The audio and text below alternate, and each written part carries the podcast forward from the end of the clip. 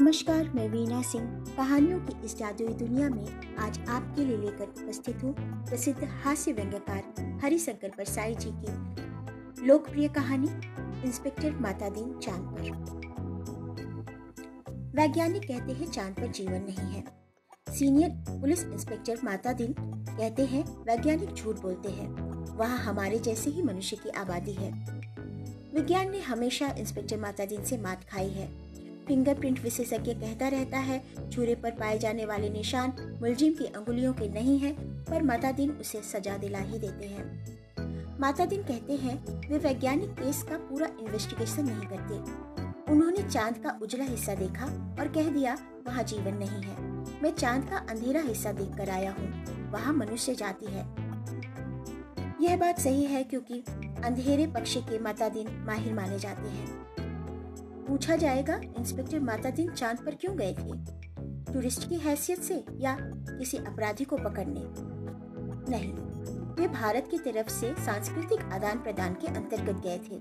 चाँद सरकार ने भारत सरकार को लिखा, यो हमारी सभ्यता बहुत आगे बढ़ गई है, पर हमारी पुलिस में पर्याप्त सक्षमता नहीं है। वह अपराधी का पता लगाने और उसे सजा दिलाने में अक्सर सफल नहीं होती। सुना है आपके यहाँ राम राज है। मेहरबानी करके किसी पुलिस अफसर को भेजें जो हमारी पुलिस को शिक्षित कर सके।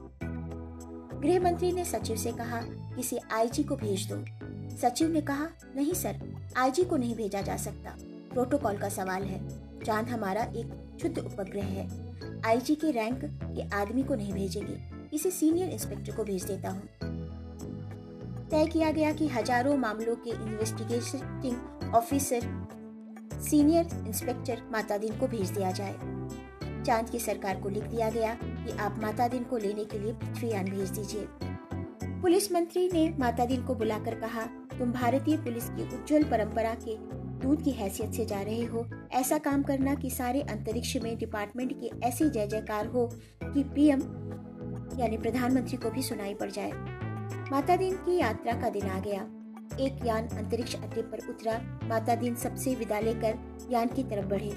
वे धीरे धीरे कहते जा रहे थे प्रभसी नगर की जय सब काजा, हृदय राखी कौशलपुर राजा। यान के पास पहुंचकर माता दिन ने मुंशी अब्दुल गफूर को पुकारा। मुंशी, गफूर ने एड़ी मिलाकर लूट फटकारा, बोला, जी पेटसा। एफ़ आई आर रख दी है? जी पेटसा। और रोजनामचे का नमूना? जी पेटसा। वे यान में बैठने लगे। हवलदार बलभद्र को बुलाकर कहा, हमारे घर में जचकी के बखत अपनी खटला को मदद के लिए भेज देना। बलभद्र ने कहा, जी पिटसा। कफूर ने कहा, आप बेफिक्र रहे पिटसा। मैं अपनी मकान, यानी पत्नी को भी भेज दूँगा खिदमत के लिए। माता दीन ने यान के चालक से पूछा, ड्राइविंग लाइसेंस है? जी है साहब। और गाड़ी में बत्ती ठीक है? जी ठीक है। माता दिन ने कहा, सब ठीक ठाक होना चाहिए, वरना हराम जादे का बीच अंतरिक्ष में चालान कर दूँगा। चाँद में से आए चालक ने कहा, हमारे यहाँ आदमी इस तरह नहीं बोलते। माता दिन ने कहा, जानता हूँ बे, तुम्हारी पुलिस कमज़ोर है, अभी मैं उसे ठीक करता हूँ। माता दिन यान में कदम रख ही रहे थे कि हवलदार राम से जीवन भागता हुआ आया। बोला एसपी साहब के घर में से कह रहे हैं कि चाँद से एड़ी चमकाने का पत्थर लेते आना। माता दिन खुश हुए। बोले, कह देना बाई साहब से, ज़रूर लेता आऊँगा। वे यान में बैठे और यान उड़ चला। पृथ्वी के वायुमंडल से यान बाहर निकला ही था कि माता दिन ने चालक से कहा, अबे, हॉर्न क्यों नहीं बजाता? चालक ने जवाब दिया, आसपास लाखों मील में कुछ नहीं है। माता दिन ने डांटा, मगर रूल इज़ रूल, हॉर्न बजाता चल। चालक अंतरिक्ष में हान बजाता हुआ यान को चाँद पर उतार लाया। अंतरिक्ष अड्डे पर पुलिस अधिकारी माता दिन के स्वागत के लिए खड़े थे। माता दिन रोप से उतरे, उन पुलिस अफसरों के कंधे पर नज़र डाली, वहाँ किसी के स्टार नहीं लगे हुए थे। फीते भी किसी के यहाँ नहीं लगे थे, लिहाजा माता दिन ने एड़ी मिलाना और हाथ उठाना ज़रूरी नहीं समझा।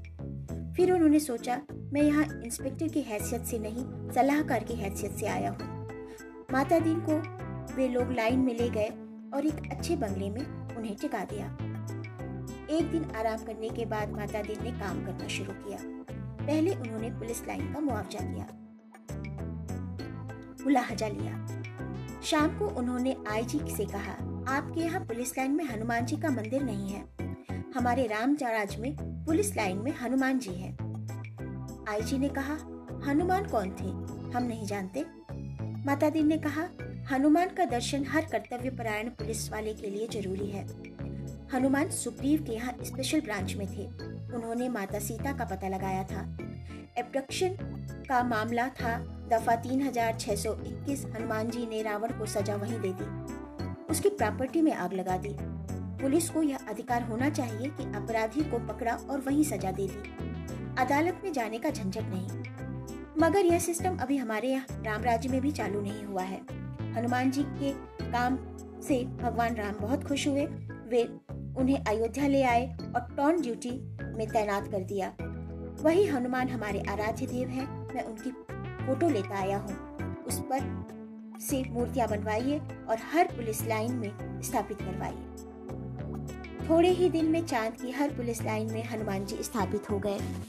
माता दीन उन कारणों का अध्ययन कर रहे थे, जिससे पुलिस लापरवाह और अलाल हो गई है। वह अपराधों पर ध्यान नहीं देती। कोई कारण नहीं मिल रहा था। एकाएक उनकी बुद्धि में चमक आई। उन्होंने पुलिस मुंशी से कहा, जरा तनख्वाह का रजिस्टर लाओ। तनख्वाह का रजिस्टर देखा तो सब समझ गए। कारण पकड़ में आ गया। शाम को उन्होंने पुलिस मंत्री से कहा मैं समझ गया कि आपकी पुलिस मुस्तैद क्यों नहीं है। आप इतनी बड़ी तनख्वाह देते हैं इसलिए। पुलिस को 500, थानेदार को हज़ार ये क्या मज़ाक है? आखिर पुलिस अपराधी को क्यों पकड़े? हमारे यहाँ सिपाही को सौ और इंस्पेक्टर को दो सौ देते हैं तो वे चौबीस घंटे जुर्म की तलाश करते हैं। आप तनख्वाहें फ़ौरन हटाइए। पुलिस मंत्री ने कहा मगर यह तो अन्याय होगा। अच्छा वेतन नहीं मिलेगा तो वे काम ही क्यों करेंगे? मतादीन ने कहा, इसमें कोई अन्याय नहीं है। आप देखेंगे कि पहली घटी हुई तनख्वाह मिलते ही आपकी पुलिस की मनोवृत्ति में क्रांतिकारी परिवर्तन हो जाएगा। पुलिस मंत्री ने तनख्वाहें घटा दी और दो तीन महीनों में सचमुच फ़र्क आ गया। पुलिस एकदम मुस्तैद हो गई, सोते से जा गई। चारों तरफ़ नज़र रखने लगी अपराधियों की दुनिया में घबराहट छा गई। पुलिस मंत्री ने तमाम थानों के रिकॉर्ड बुलाकर देखे। पहले से कई गुना अधिक केस रजिस्टर हुए थे। उन्होंने मतादीन से कहा, मैं आपकी सूझबूझ की तारीफ़ करता हूँ। आपने क्रांति कर दी। यह हुआ किस तरह? मतादीन ने समझाया, बात बहुत मामूली है। कम तनख्वाह दोगे तो मुजरिम की गुजर नहीं होगी। मुलाजिम की गुजर नहीं होगी। सौ रुपए में सिपाही बच्चों को नहीं पाल सकता। दो सौ में इंस्पेक्टर ठाट भाट नहीं मेंटेन कर सकता। उसे ऊपरी आमदनी करनी ही पड़ेगी। और ऊपरी आमदनी तभी होगी जब वह अपराधी को पकड़ेगा। गरज की वह अपराधों पर नज़र रखेगा। सचेत सचेत, कर्तव्य परायण और मुस्तैद हो जाएगा। हमारे रामराज में स्वच्छ और सक्षम प्रशासन का यही रहस्य है। चंद्रलोक में इस चमत्कार की खबर फैल गई। लोग माता दिन को देखने आने लगे कि वह आदमी कैसा है जो तनख्वाह कम करके सक्षमता ला देता है। पुलिस के लोग भी खुश थे।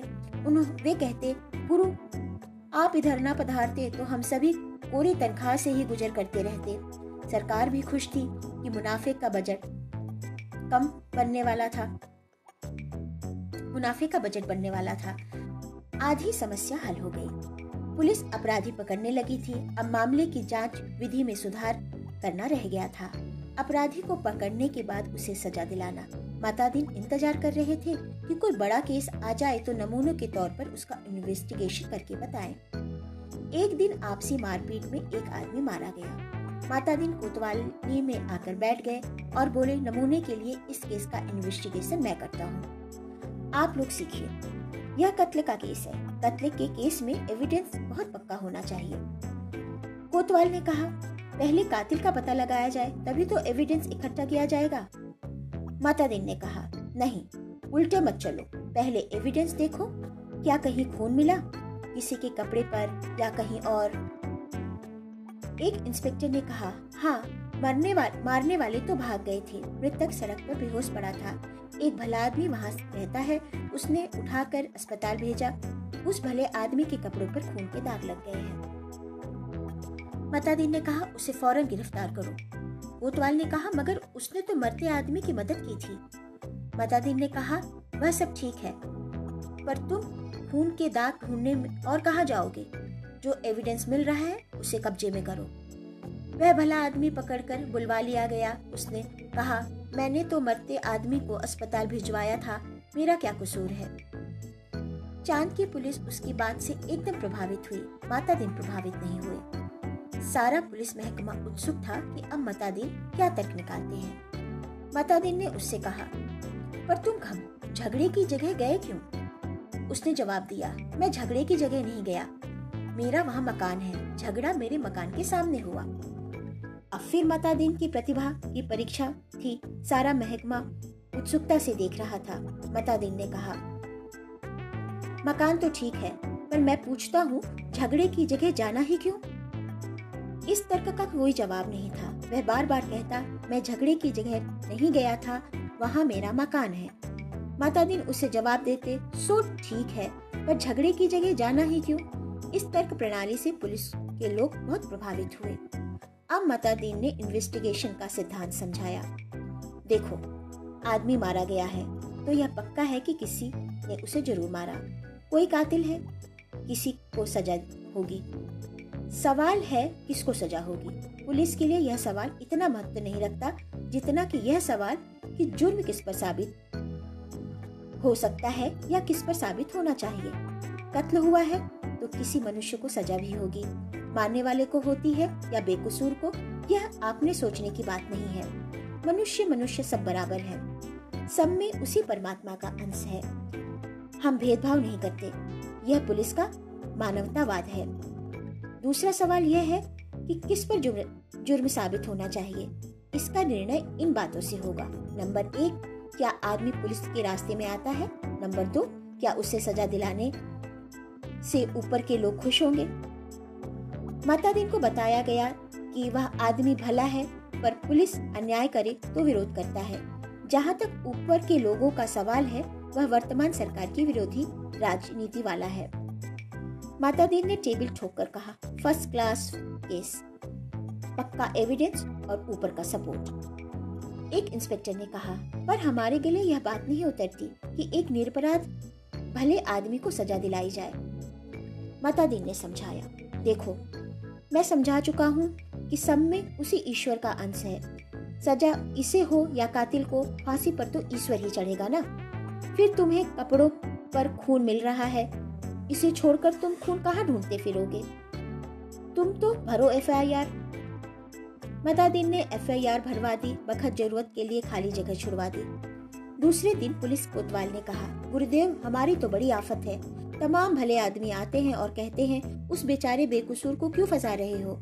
ऐसा तो चंद्रलोक में कभी नहीं हुआ। बताइए, हम क्या जवाब दें? हम तो बहुत शर्मिंदा हैं। माता दी ने कोतवाल से कहा, घबराओ मत। शुरू शुरू में इस काम में आदमी को शर्माती है। आगे तुम्हें बेकसूर को छोड़ने में शर्म आएगी। हर चीज़ का जवाब है। अब आपके पास जो आए, उसे कह दो, हम जानते हैं कि निर्दोष है, पर हम क्या करें? यह सब ऊपर से हो रहा है। कोतवाल ने कहा, तब वे एसपी के पास जाएँगे। माता दीन बोले, एसपी भी कह दे कि ऊपर से हो रहा है।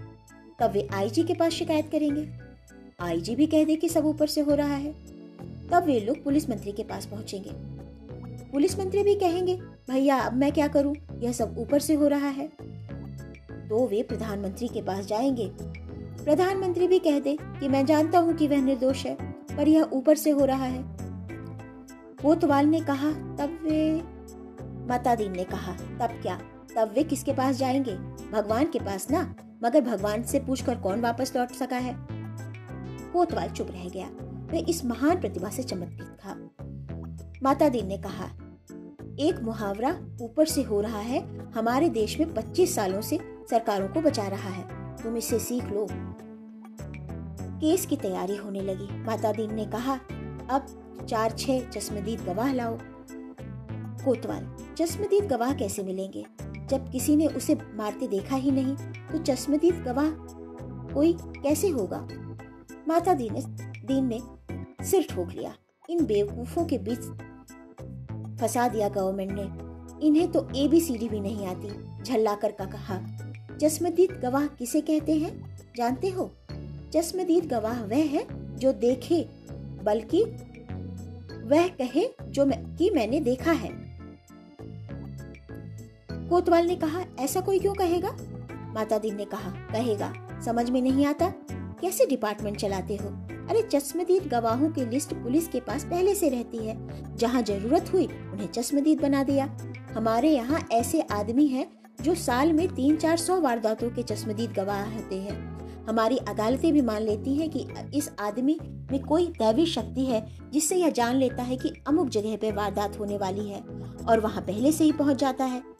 मैं तुम्हें चश्मदीद गवाह बना कर देता हूँ। आठ दस उठाए गिरों को बुलाओ, जो चोरी, मारपीट, गुंडागर्दी करते हो, जुआ खिलाते हो या शराब उतारते हो।